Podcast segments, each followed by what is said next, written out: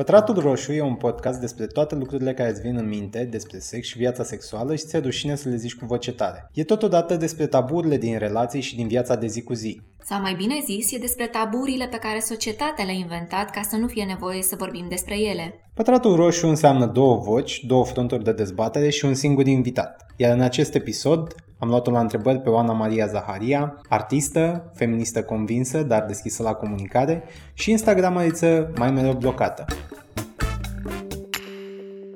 Bună, Oana!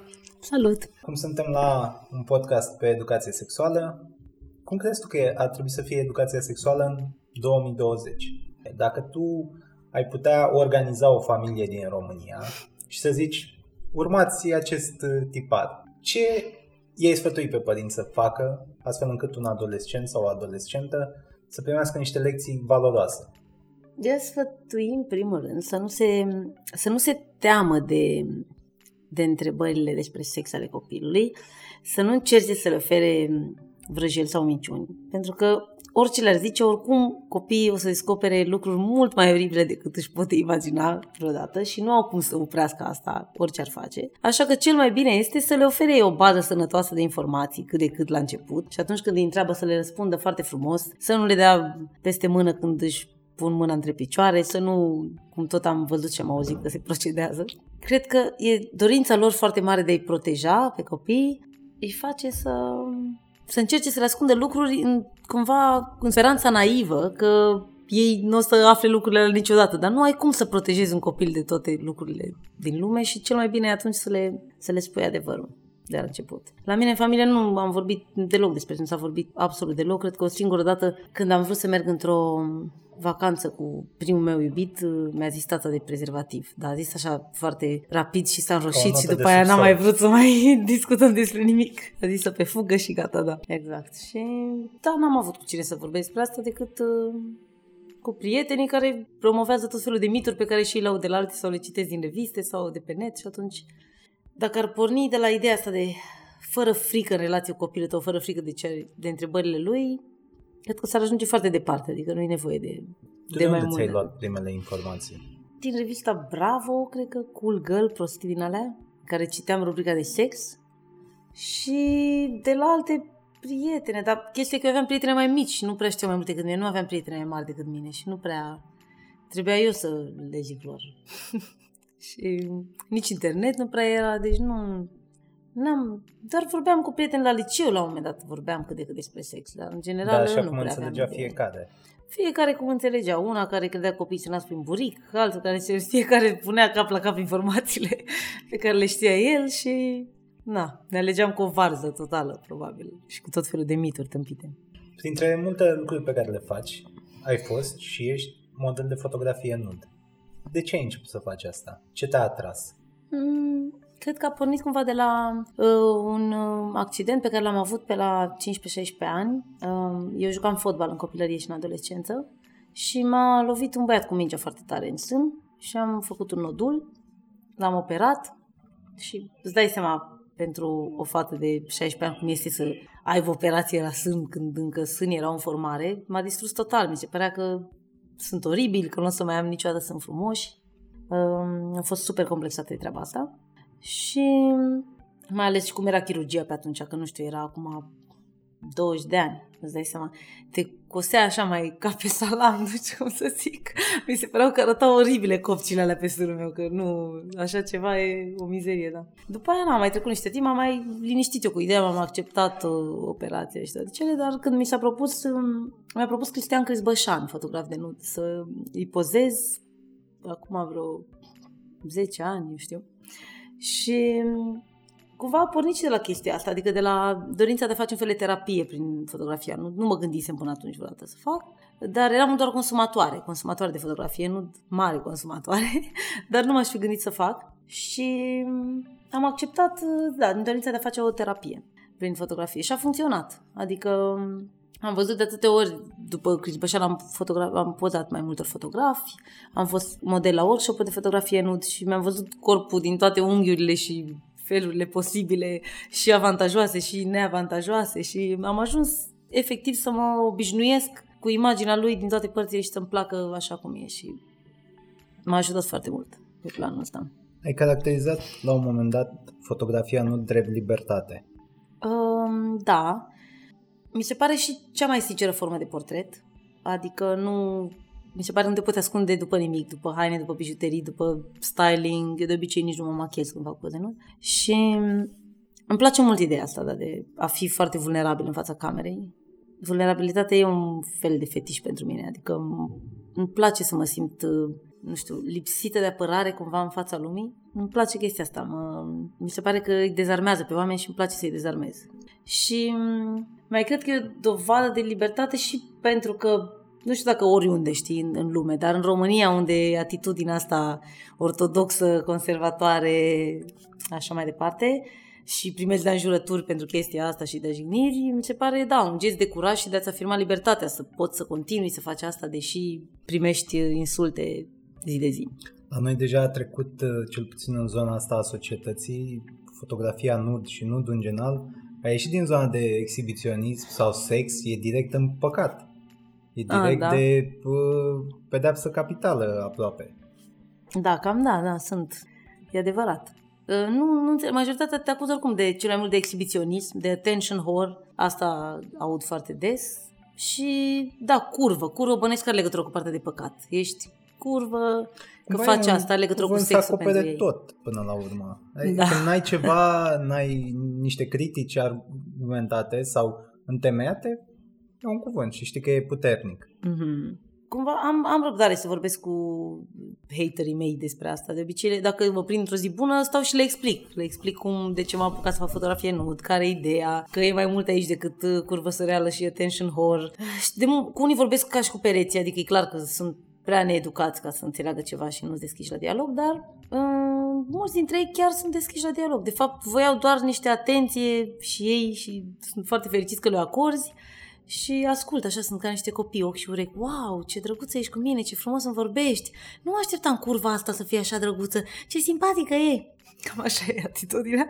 După care ne împrietenim și devin chiar fan de mei unii dintre ei, rămânem prieteni. Adică e interesantă ce turnură poate să ia o discuție dacă ai deschiderea să, să încerci un pic să intri în mintea omului, să te duci la nivelul lui, să încerci să înțelegi ce cu el.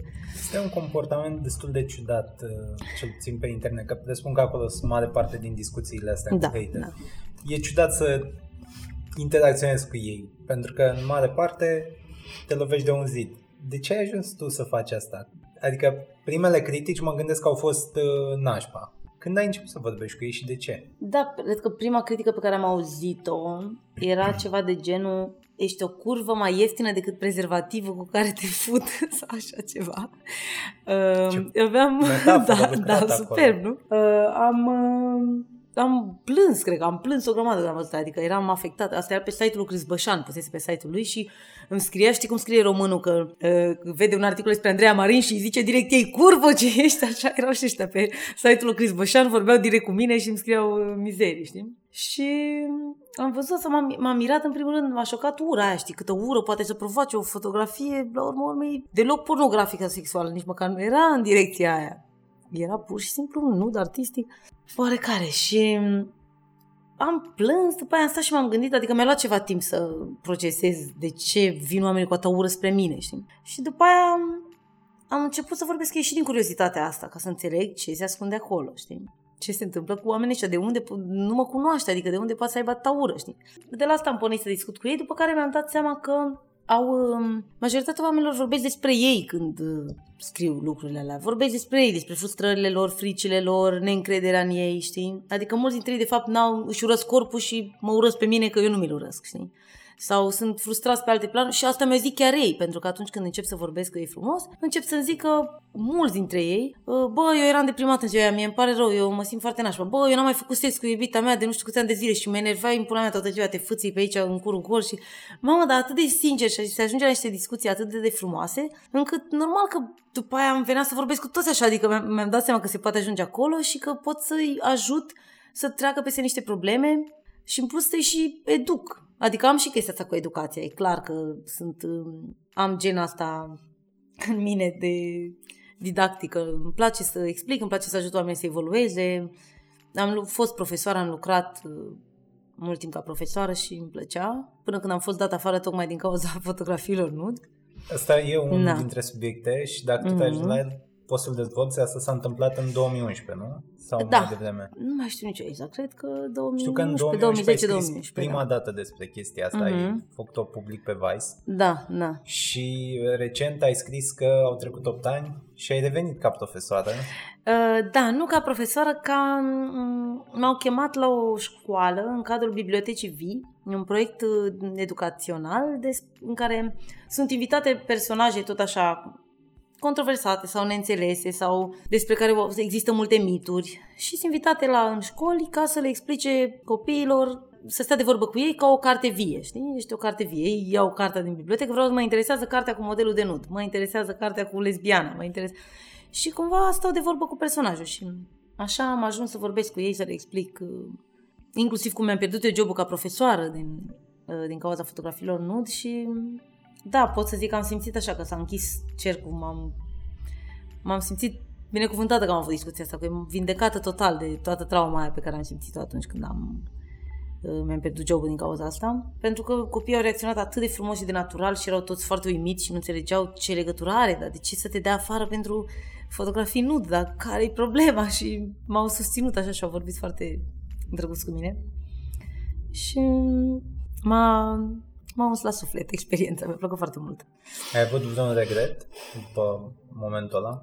Uh, concediere? singurul regret e, aveam că trăiesc în România printre dobitoci care pur și simplu nu înțeleg nimic din artă și care cred că are vreo legătură. Uh, Eu nici nu predam la uh, copii, predam pentru adulți engleza. Asta e faza, adică era absurd. Știi? Predam în corporații, dar s-au temut, uh, angajatorii mei s-au temut, adică preventiv m-au dat afară că clienții lor ar afla de fotografiile mele nud și că poate i-ar deranja și nu ar mai vrea să se asocieze cu ei și deci dintr-o prejudecată preventivă o tâmpenie. Da, a fost destul de preventivă, Da. la extrem. Iar eu puteam să nu semne, adică eu aveam contract, nu încălcase cu nimic contractul, eram una dintre cele mai apreciate profesoare, totul mergea brici, doar că am fost uh, afectată emoțional, șocată, am fost în șoc când mi-a zis asta, am fost așa de supărată că am acționat ca o căprioară îndurerată, am plâns, am semnat alea, am înjurat, am plecat și după aia mi-am dat seama că puteam să le fac ceva nasol, puteam să vorbesc cu un avocat, puteau să-mi cer despăgubire, adică n-a fost deloc ok ce s-a întâmplat. Dar reacționând impulsiv și emoțional, cum îmi stă în fire, n-am mai obținut nimic decât uh, am rămas cu o traumă multă vreme. Poezie, muzică, model pentru fotografii și la fotografii ai zis că era o formă de terapie. Celelalte două te-au ajutat să-ți găsești o voce? Am început uh, am început asta cu muzica dintr-o glumă, cu, dintr-o joacă, pur și simplu. Uh, eram și cu, și cu poezia la fel, cred. S-au combinat așa poezia cu muzica, de fapt că versurile din cântecele mele sunt uh, unele dintre ele și din poeziile mele. Altele sunt făcute pe loc, altele sunt poezii mai vechi pe care le-am luat, le-am preluat și le-am făcut cântece.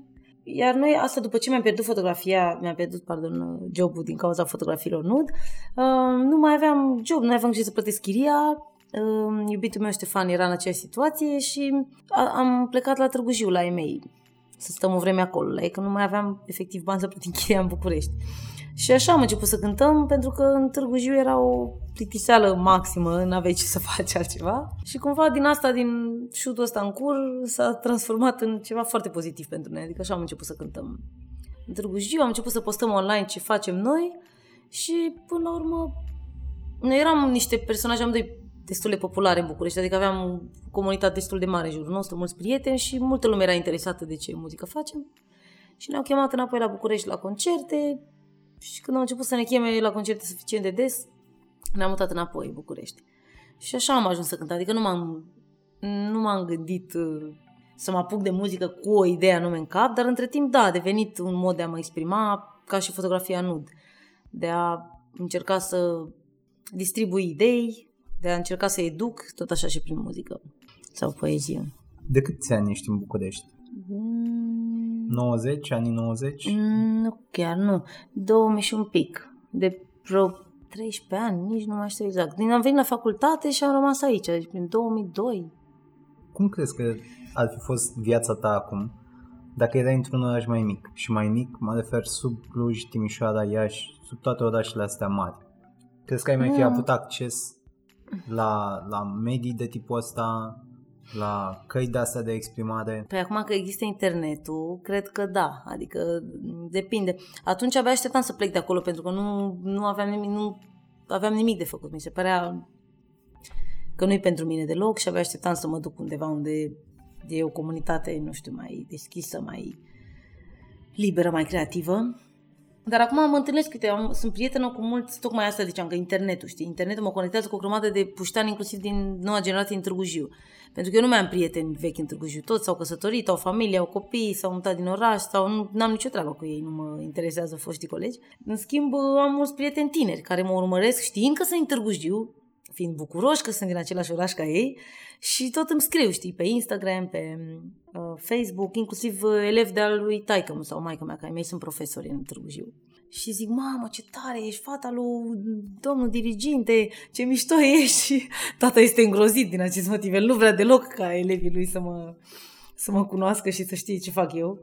El nefiind de acord nici el cu fotografiile nud și stilul meu de viață. Dar uh, cumva elevii lui au ajuns la mine și când mă duc în Târgu Jiu mă întâlnesc cu o grămadă de tineri, mă întâlnesc cu toți puștanii ăștia care au un fel, au niște locuri din astea mai uh, de întâlnire mai excentrice, mai diferite, nu se duc în aceleași baruri în care merge toată lumea și fac tot felul de la freestyling, rap, uh, sunt creativ, sunt mișto, adică cred că în, acum pentru că avem internet nu mai contează atât de mult în ce oraș te naști. Mi se pare că mult mai ușor se creează conectarea și da, ai speranțe mult mai mari să ajungi undeva chiar dacă ești într-un oraș mai mic. Odată cu internetul ăsta, tu ai folosit, din ce știu eu, ca niște canale, Facebook, Instagram, Tumblr și cam atât, nu? Da. Asta e pe care să Asta le e. întreții tu și să nu fie ale altora. Mhm. Cum crezi că te-au ajutat de-a lungul timpului să-ți explorezi sexualitatea? Atât cu interacțiuni cu oamenii, cât și să cunoști oameni din medii diferite. Da, asta cu... Adică nu asta... Nu m-am gândit că ar fi un scop în sine asta cu sexualitatea. Normal că am început să urmăresc, urmăresc întotdeauna mulți oameni care sunt pe educație sexuală, pe kinkuri, pe tot felul de... Tot așa ca să mă informez din lumea BDSM, din... Și cumva da, asta m-a ajutat foarte mult, adică au contribuit foarte mult la obținerea de informații din domeniile astea, urmărind persoanele astea. Uh, am început și eu la un moment dat să vorbesc despre asta, pentru că cumva și din ce vorbesc cu prietene sau din ce aud în jur, de exemplu, de la fete mai mici de pe internet, îmi dau seama că încă nu că e nevoie disperată de educație sexuală. Și am început să mai postez și eu despre cum să uh, vorbești despre ce ai nevoie în sex, cum să vorbești cu partenerul, despre vibratoare și jucării sexuale, care sunt ceva perfect normal și n-ar trebui să șocheze pe nimeni că o femeie în 2019 are acasă un vibrator sau o colecție de vibratoare. Și da, la ce reacție am primit, era clar că pe oameni încă îi surprind și miră subiectele astea, știi? Ce frumos ar fi dacă i-ar surprinde plăcut, Da, nu șocant. așa zic și eu, da. Dar uh, să știi că am primit, uite, am uh, pus la un moment dat, uh, nu de mult, o fotografie cu un vibrator, mi-am luat de curând un vibrator nou, excelent, sunt foarte mulțumită de el și am postat pe Instagram, zic, băi, ăsta e super, mă, deci vă recomand tuturor femeilor, nu vă sfiiți, faceți uh, efortul ăsta, luați-vă acasă o jucărie sexuală, că o să fiți foarte mulțumită, o să înțelegeți multe despre cum să ajungeți la orgasm, să vă cunoașteți mai bine corpul. Am postat așa foarte frumos, inclusiv cu vibratorul, era poză. Și mi-am primit uh, și câteva din astea niște tâmpenii de la niște bărbați, evident, niște curvo, clasicul curvo, dar am primit mesaje private de la multe fete care îmi ziceau, păi da, de ce să mai trebuie vibrator dacă ai iubit? Ceea ce îmi confirma ignoranța, știi? Adică pentru ele nu, ei nu realizează că e o diferență totală. În primul rând că trebuie să ai acces la plăcere și singură, fără iubit, indiferent că ai sau n-ai iubit. În al doilea rând că vibratorul este, îți oferă un alt tip de plăcere și te ajută să-ți explorezi altfel corpul decât, decât un bărbat sau o femeie sau așa o ființă umană. Adică îți oferă altfel de senzații. De ce să nu încerci și senzațiile alea? De ce să nu te bucuri de ele? Și le trebuia să le explic. La multe le-am explicat asta. Multe credeau că, dar ce, ești nesatisfăcută? Zic, nu e vorba de asta. E vorba de altceva, de ceva nou. E ca și cum vrei un meniu, vrei mai multe opțiuni. De ce să am una singură?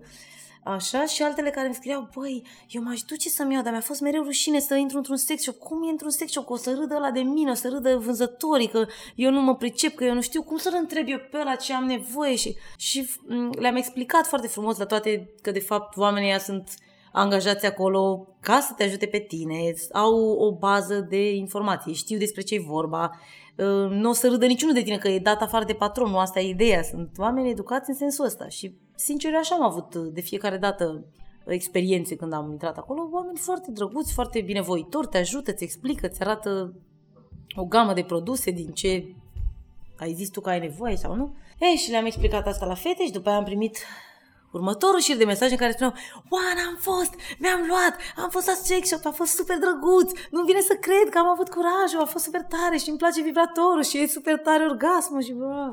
Deci a fost uh, magic, și Chiar uh, simt că pot să fac educație sexuală. Na, e, online. E cumva amuzant asta și de alt punct de vedere că mulți români și, mă rog, cred că oamenii în general, dar România o știu cel mai bine, se raportează la relații ca la unica sursă de orice. De la discuții, la plăcere sexuală, la, nu știu, stabilitate de-a lungul vieții. E, și atunci, tu cum te raportezi? Na, eu am un mod de relație care este în prezent cel puțin, relație, am o relație de 9 ani de zile, dar e diferită de toate celelalte pe care le-am avut până acum, pentru că e mai netradițională, e o relație poliamoroasă, care nu e foarte, ce să zic, popular în România. Lumea se șochează când aude asta. Și acum, cum mă raportez eu la ea, mie mi se pare că genul ăsta de relație îmi oferă libertate, e bazată pe foarte multă încredere din partea amândurora, și a mea și a lui Ștefan. E o parte importantă din viața mea, evident, adică cum, când mă cert cu Ștefan nu mai am chef de nimic, nu mai vine nici să cânt, nici să scriu, nici nimic, stau acolo stresată numai cu gândul cum să ne împăcăm. Adică pentru o femeie, o, pentru o feministă independentă, sunt destul de totuși puternic implicată. Starea mea emoțională depinde mult de, de relația mea și de, de sănătatea relației. Din ce am citit mm. până acum despre tipul ăsta de relație, se face pe niște reguli pe care le stabilesc ambele părți, ambele persoane. Mm-hmm. Cum, cum, cum începe de fapt? Asta e o curiozitate pe care am întâlnit-o cel mai des. Cum începe? Când două persoane stabilesc că o relație poliamoroasă le-ar fi mai potrivită. Chestia că eu și cu Ștefan ne-am întâlnit într-un punct în care amândoi deja ne dusem seama că dacă am avea o relație, am vrea să avem o relație deschisă. Um, eram, eu fusesem um, înainte cu, am avut o relație de șase ani. În primul rând, de când sunt uh, adolescentă, mi-am dat seama că sunt bisexuală. Și am realizat că dacă o să am o relație clasică cu un tip și, nu o să, și e monogamă, practic o să neg din viață latura asta, experiența asta cu femeile. O să trebuiască să, că s-ar chema înșelat dacă aș avea experiență cu femei și mă cam frustra chestia asta. Am încercat să o discut cu tipul dinainte, dinainte lui Ștefan, dar el era foarte gelos, nesigur pe el, genul monogam convins și a fost foarte supărat de ideea asta când am încercat să-i propun. Și astfel am ajuns să înșel, lucru care nu mi-a făcut nicio plăcere, mă simțeam tot timpul foarte prost, foarte vinovată, și până la urmă i-am mărturisit, zic, uite, hai să facem ceva, hai să negociem cumva relația, să negociem, că mie îmi place de tine, vreau să continuăm să fim împreună, dar am nevoie și de altceva. A fost foc de supărare, negru de supărare, ne-am despărțit, n-am mai vrut nici să audă de mine, nu mi-a mai răspuns la telefon, nimic, nimic, nimic. Și eu cred că am atunci mi-am dat seama că am făcut ceva foarte bun, că am ieșit din relația, că e clar că nu mi se potrivea, nu ne chinuiam reciproc, adică omul voia altceva, eu voiam, el tot vorbea de căsătorie și eu vreau relație deschisă și am zis că nu o să mai am nicio relație decât una care să mă facă să mă simt împlinită, să mă lase liberă și așa mai departe. Ștefan, între timp, și el tocmai se despărțea de prietena lui, cu care încercaseră să aibă cumva o relație deschisă, dar nu prea le-a reușit. Au încercat, dar nu erau pregătiți, ea nu era pregătită să fie de deschisă și de fapt tot așa nu știu, nu, nu, știu, nu erau pregătiți să fie cu adevărat sincer unul cu celălalt și s-a terminat oricum înainte să se apuce să vadă cum ar fi o relație cu adevărat deschisă. Și na, ne-am întâlnit în, în etapa asta și am vorbit, am fost și mult timp prieteni foarte buni. Adică am fost câteva luni de prietenie și în care vorbeam amândoi despre asta, că a, dacă aș avea o relație, n-aș vrea decât să fie deschisă, nu suport gelozia și ne-am am vorbit amândoi despre asta, că nu suportăm gelozia, că nu mai vrem așa ceva Și îți dai seama, când ne-am cuplat, era deja clară ideea că asta ne dorim amândoi, știi? Adică n-a, n-a început într-un fel și s-a transformat în parcurs, ci am pornit de la ideea asta când ne-am... Există două, două cuvinte importante și aș vrea să le mhm. dezvoltăm uh-huh. puțin. Nesiguranță pe, pe persoană fizică da. și monogamie. Crezi că multe cupluri monogame sunt bazate fix pe nesiguranța uneia dintre părți sau amândurora?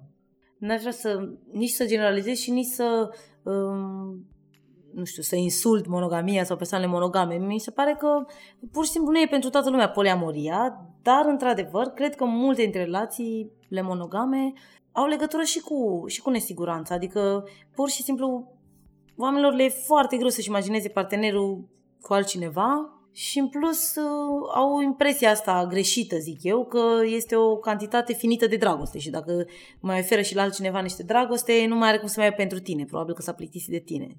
Da, majoritatea suntem geloși oricum din neîncredere, neîncredere în partener, neîncredere în noi și atunci mie mi se pare o dovadă de iubire când partenerul îmi permite libertatea asta, mi-arată că are încredere totală și în el, ceea ce e sexy pentru mine, și în mine, ceea ce mă bucură, adică asta îmi doresc de la o relație da, cred că are legătură și cu încrederea, bineînțeles. Adică mulți uh, monogami, dacă și-ar da voie măcar puțin să vadă că partenerul de fapt uh, se poate întoarce la ei și totul e ok și-ar da seama după câteva încercări că nu e, nu o să-i îl piardă pe partener și o să-i fugă dintre degete, dar nimeni nu-și dă nici șansa, nu vrea să încerce măcar, că sunt speriați mulți, da. Să revin puțin la ideea de fotografie nud și de partea ei mai dincolo de conținut și de formă, mai mult de documentare. Și tu ai zis mm-hmm. că cel mai probabil, dacă lucrurile merg ca până acum, vei face fotografie nu până la bătrânețe. Mm-hmm. Asta îmi doresc. Până da. acum ai o colecție mai mare sau mai mică, depinde fiecare cum judecă. Te-ai uitat vreodată peste toate pozele să-ți analizezi etapele din viață pe baza lor? Cum te-ai exprimat mm-hmm. în fiecare perioadă? Da, și îmi place foarte mult să fac asta. Adică și asta e unul dintre motivele pentru care continui să fac fotografie. Nu? Adică îmi place să văd um, transformările prin care trece corpul, cum se schimbă corpul meu, perioadele în care, nu știu, mă simțeam mai rău și se vedea asta și pe fața mea și pe corpul meu, perioadele în care fac sport, perioade de depresie, toate astea cumva se, se citesc și în fotografii. Și îmi place mult asta. Și în plus vreau să mai fac până poze nu până la bătrânețe, pentru că să le dau peste nas dobitocilor care tot îmi spun normal că faci fotografie pentru că arăți foarte bine. De aceea faci. Și tot le-am zis, stați să vedeți, o să continui să o fac și la 60 și la 70 de ani, să vedeți atunci ați o să mai ziceți, oh, nenorocită, nu vreau să văd așa ceva, mai scârbă. Păi hotărăște-te, știi, adică ori mă cerți că arăt prea bine, ori după aia nu, nu fă că n-am chef să văd așa ceva mesilă, păi pula mea, doar să comenteze, știu, știi, să critique orice îi face, știi. La bătrânețe o să fie zona aia de fine art uman aproape.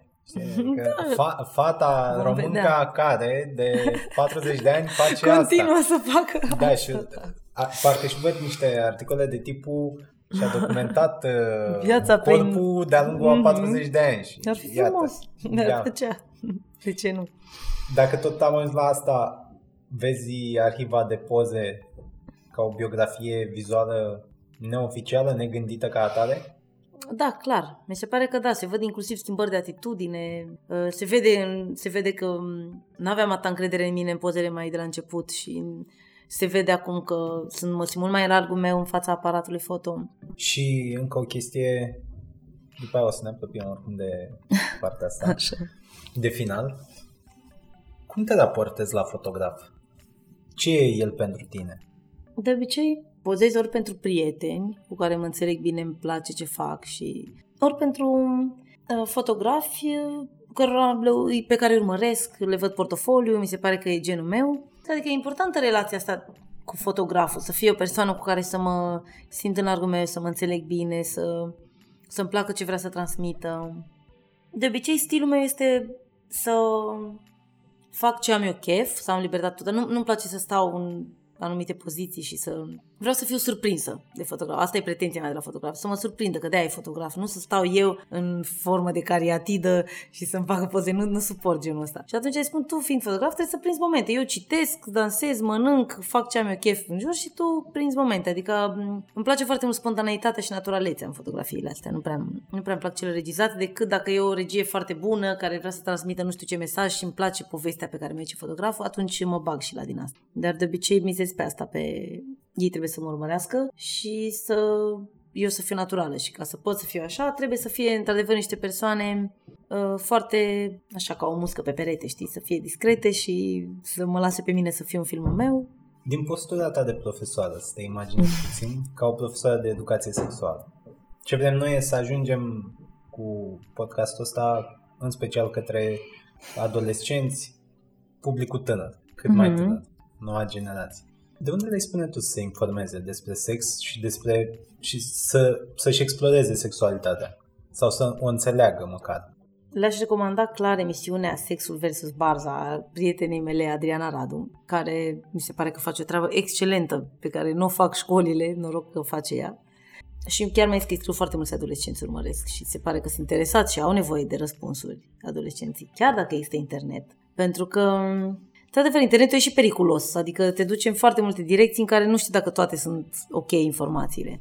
Le-aș zice să înceapă și cu descoperirea sinelui, cu, cu masturbarea, cu explorarea propriului corp, să aibă curajul să, să vorbească foarte mult, în primul rând, cu partenerii sexuali, să nu se teamă să vorbească. Mi s-a părut că am avut mult de pierdut din cauza asta uh, de-a lungul vieții, că n-am știut, nu știam să vorbesc în timpul sexului, nu știam să spun, băi, mie nu-mi place așa, sau eu prefer să facem așa, sau hai să încercăm așa, sau să-i spui și cred că mulți se tem să facă asta, știi? Adică am impresia că mulți se gândesc, că cum o fi, aia o fi, contează că mă iubește, facem sex că ne iubim, dar nu se concentrează atât de mult pe, da, pe propria persoană, pe atingerea plăcerii, pe tehnică, pe mai mult decât uh, doar îmi place, îl plac, hai să facem asta. Nu, se poate mai mult de atât dacă vorbești, de fapt. Se poate ajunge la un nivel mult mai înalt de, de plăcere dacă vorbești. Deci l-aș recomanda să vorbească foarte mult, să aibă curaj să vorbească. Mie mai îmi plăcea, urmăream pe Stoia, îmi plăcea ce mai scria Stoia. Mai afli multe din articolele... Mai face asta? Știu că a avut o perioadă în care era pe val cu... Da, și scria, scria mult și îmi plăcea. Eu am citit mult ce scria, am urmărit-o de pe Vice, din articolele de pe Vice, le recomand. Chiar aflu o grămadă de chestii foarte bune și utile.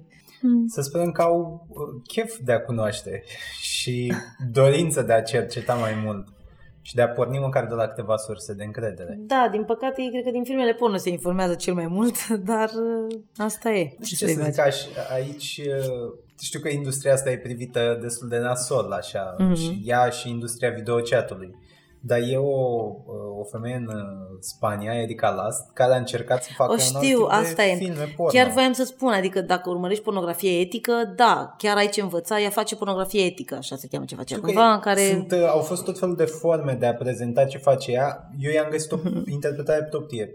Pornografie naturală. Adică da. trebuie mm-hmm. cumva în zona aia de natural să înțelegi că nu o să fii niciodată ca într-un film de la de acum 20 exact. de ani. No. Și atunci te poți raporta mai ușor la asta. Da, și eu cred că ajută foarte mult uh, asta filmele de genul ăsta, Erika Last și mai mulți artiști care au început să facă pornografie și queer și concentrat pe plăcerea femeii, pentru că alea mainstream sunt concentrate pe plăcerea bărbatului. Da, de aia zic că sunt periculoase, adică n-am nimic împotriva pornografiei decât de la un punct încolo în care îmi dau seama că da, se transmite același mesaj care e obositor și nu ajută pe nimeni și nu vine realist. Da. Acum că tot ai zis de asta cu erau concentrate și încă mai sunt mare parte din ele pe plăcerea bărbatului. Crezi că era public feminin atât de numeros că acum, de exemplu, eu mă uit pe statisticile Pornhub la final de an, mi se pare cel, cel mai mișto grafic pe care să-l vezi la final de an, mm-hmm. pentru că vezi căutări și, în special, demografice pe vârste și pe ponderea între femei și bărbați. Mm-hmm. De la an la an a da. crescut. Practic, femeile au început să accepte filmele porno ca ceva mm-hmm. ce e în regulă. E, da. Pe fondul ăsta mi se pare că a apărut și Erika Last cu abordarea ei. Deci, mm-hmm. cumva, și publicul trebuia să fie acolo și să ceară. Da, așa este.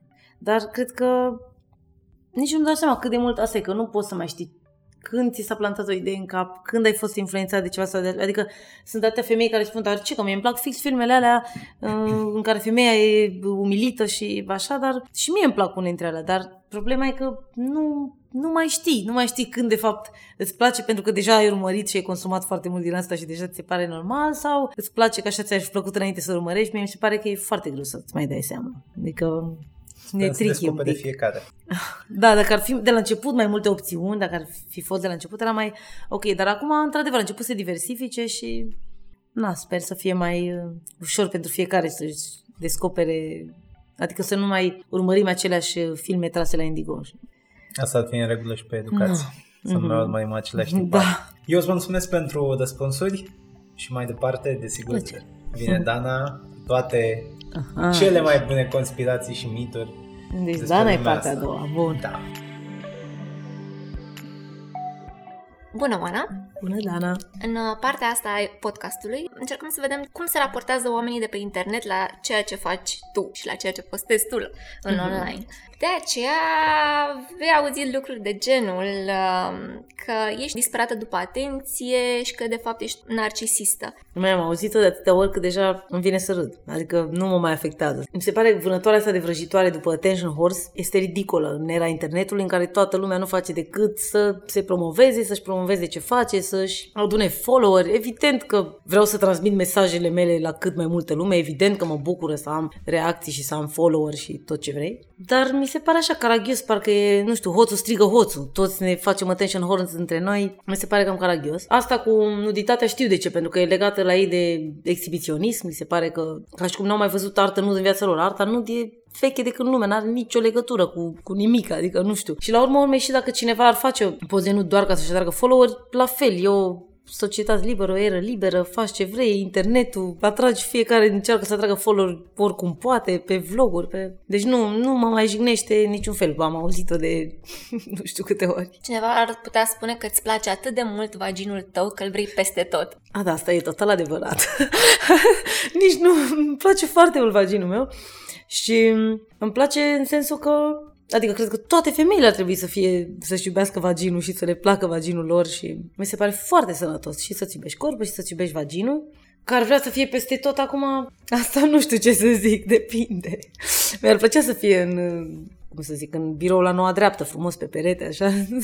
L-aș decora biroul cu el, dar nu, nu știu dacă peste tot, dar nici nu m-ar deranja. E la fel. Cred că am auzit prea multe ca să mă mai, să mai sperie ceva. Adică jumătate sunt și adevărate și nici nu mi se par jigniri, jumătate sunt uh, exagerări, da. Adică nu...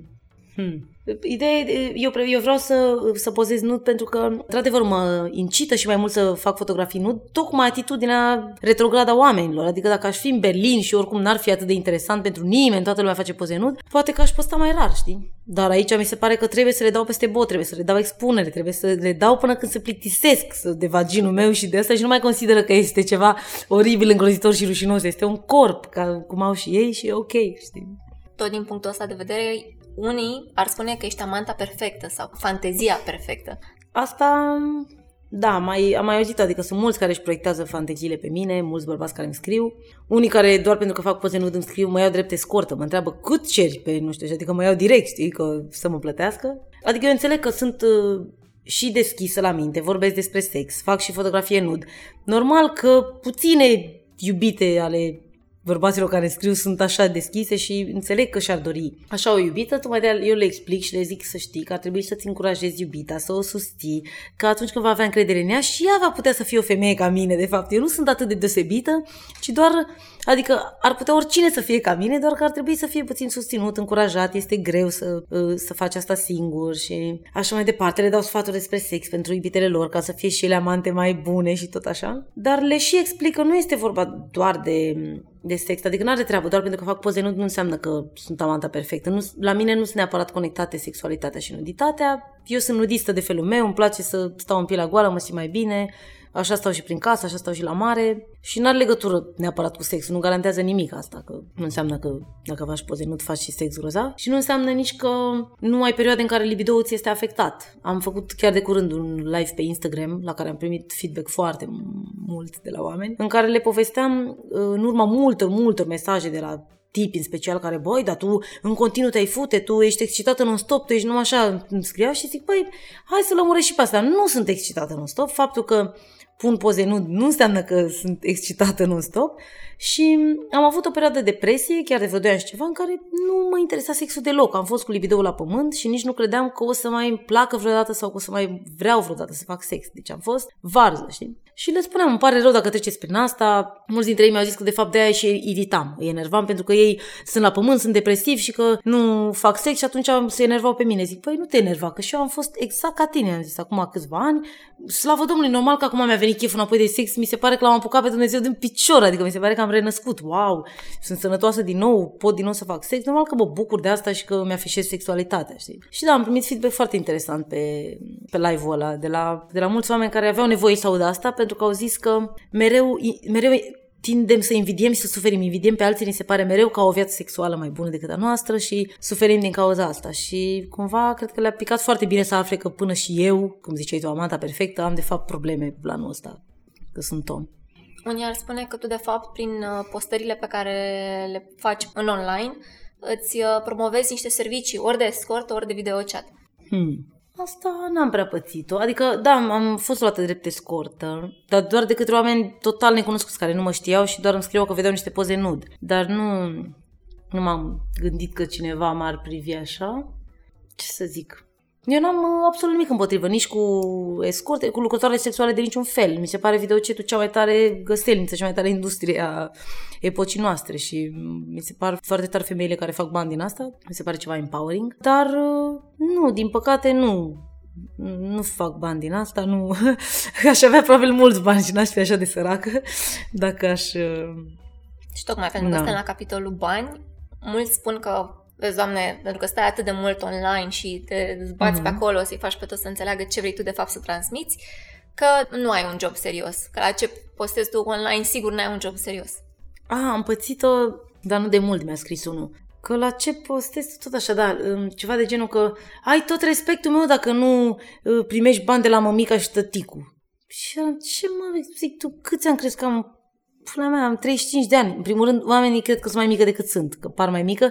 Și când le zic că am 35 de ani, what? Zic, bă, am 35 de ani, crezi că mai cer bani de la mama și de la tata? Zic, mă descurc cum pot, sunt freelancer, am part-time job, pentru că țin mai mult la libertatea mea decât la bani, tocmai de Adică nu am un job serios, dar part-time pentru că îmi doresc foarte mult să am libertate să cânt, să mă plimb, să călătoresc și prefer să mă descurc așa. Dar am pățit de asta, zic că, că ai tot respectul și zic, păi da, nu, nu mai am... Și că, a, bine, s-a liniștit omul. Și că, a, n-aș fi crezut și eu, ai toți ani, ești mai mare decât mine. Zic, păi, na, poate că tu ai complexul ăsta sau iei bani de la mama și la tata sau poate că unii muncesc, desespetesc și au salarii mici și te urăsc și imaginează ei că cine știe ce bine o duci tu. Clasicele proiecții pe oameni necunoscuți de pe internet. Că tot ai adus în discuție familia, unii ar spune că familia e rușine cu ceea ce faci și cum ești tu.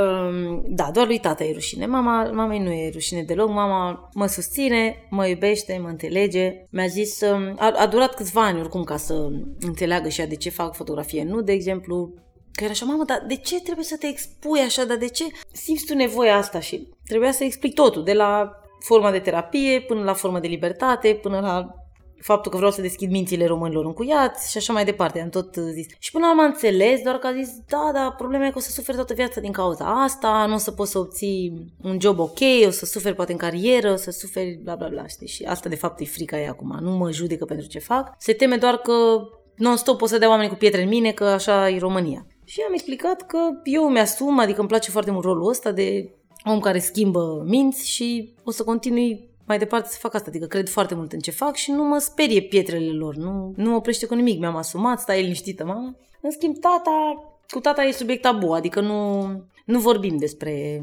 tema asta, pentru că am vorbit de două, trei ori, am avut niște scandaluri îngrozitoare. A văzut el nu știu ce fotografii pentru când am fost la un workshop de fotografie nud și erau, erau mulți bărbați îmbrăcați în jurul tău și tu erai dezbrăcată între ei așa ca într-o haită de...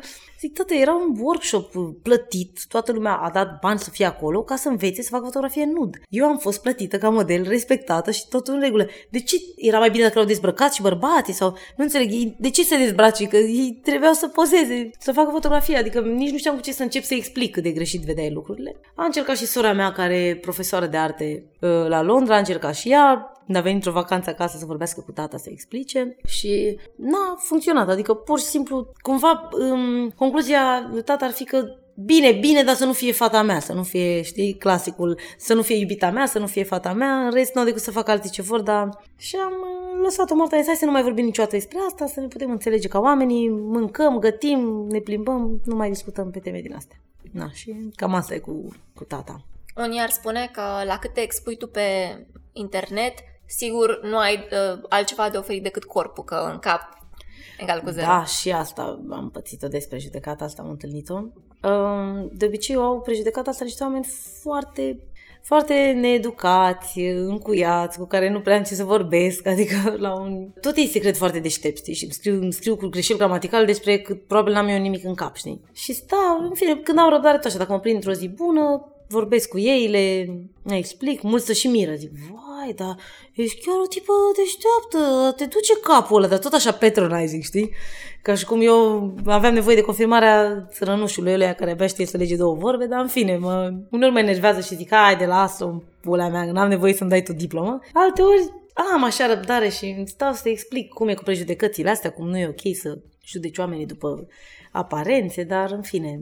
Da, m-am lovit de asta și mă mă distrează, adică ceva, nu pot să stau să dovedesc oricui, să dau teste de inteligență la toți proștii. Dar mai ales că nu prea sunt persoane foarte inteligente care au problema asta cu mine, știi? Tocmai asta e ridicol, asta e ironic, știi? Inteligență, educație și de treaba lor. Nu stau să-mi scrie mie că nu cred că ești destul de inteligentă. De fapt, doar cu pizda, atât ai și atât știi, știi? Totul ignorant o să-mi scrie din asta, știi? Anumite persoane care te văd atât de deschisă pe subiecte atât de sensibile pentru ei, mm-hmm. uh, se gândesc că sigur ești uh, deschisă și la orgii, la BDSM, da, și asta mai păsit mai ales dacă aud uh, oamenii că suntem poliamoroși, eu cu Ștefan, toți zice, mamă, îți dai seama cum e viața la ăștia, bă, ăștia, în toată ziua. Am auzit inclusiv un zvon, cum că eu și cu Ștefan am dat-o afară pe o fată în miez de iarnă, dezbrăcată, pentru că n-a vrut să facă sex cu noi. Băi, de niște din astea de... m-am căcat pe mine de râs. Și îmi dau seama că pentru oameni, când au deja termenii ceva ce depășește sfera cunoașterilor, deja direct se duc puf, una departe. Știi că aia care văd doi gay care se țin de mână pe stradă și zic, deja se gândesc, aolea, ce oribil, ce scârbos, îmi vine să vomit, că ei de fapt se gândesc la altceva, la ceva, că ei în dormitor și imaginează așa și ăștia, poliamoroși, asta înseamnă că și-o fac și și-o... Normal că nu e adevărat, bineînțeles că triezi oamenii cu care ai de face, că nu vrei să ai prezențe, e ca la orice altă relație, ca și în relația monogamă, nu vrei să ai o prezență toxică în viața ta sau neplăcută. Cunoaștem înainte oamenii cu care avem tangențe, se întâmplă rar să găsim persoane care, care să fie exact pe aceeași lungime de undă cu noi și mm, este mai mult uh, deschiderea asta în relație, este doar o garanție că relația noastră nu s-a destrămat vreodată de la gelozie sau de la probleme din astea, știi? Este doar garanția că ești liber, ai garanția că ești liber. Asta nu înseamnă că profiți de ea non-stop 10 ore pe zi și ești disperat doar în direcția asta. Și ultima, ce le spune oamenilor care nu pot renunța la cuvântul curvă? Păi ce să le zic din moment ce eu mi-am luat de atâtea ori pe Instagram nickname-ul Spiritual Whore. Tocmai de aceea mi-am luat uh, nickname-ul de curvă, pentru că vreau să-l destigmatizez. Adică l-am auzit de ori că deja mă distrează, mi le eu singură de la început, ca să nu mai existe probleme, să văd ce mai poți să-mi zici dacă m-am făcut eu singură curvă, ce o să mai îmi zici de acum. Și mi se pare că de obicei cuvântul curvă e folosit de bărbați și femei misogini care sunt geloși pe femeile emancipate, sigure pe sexualitatea lor, împlinite, care se fut bine și ei nu se fut bine și atunci sunt niște niște curve nenorocite sau care îi refuză. Și atunci, pentru mine, curvă, de fapt, semnifică, e un termen pozitiv, că de obicei mi se pare că este vorba fix de niște femei care îmi plac, pe care le admir. Mulțumesc, Ana! Cu drag!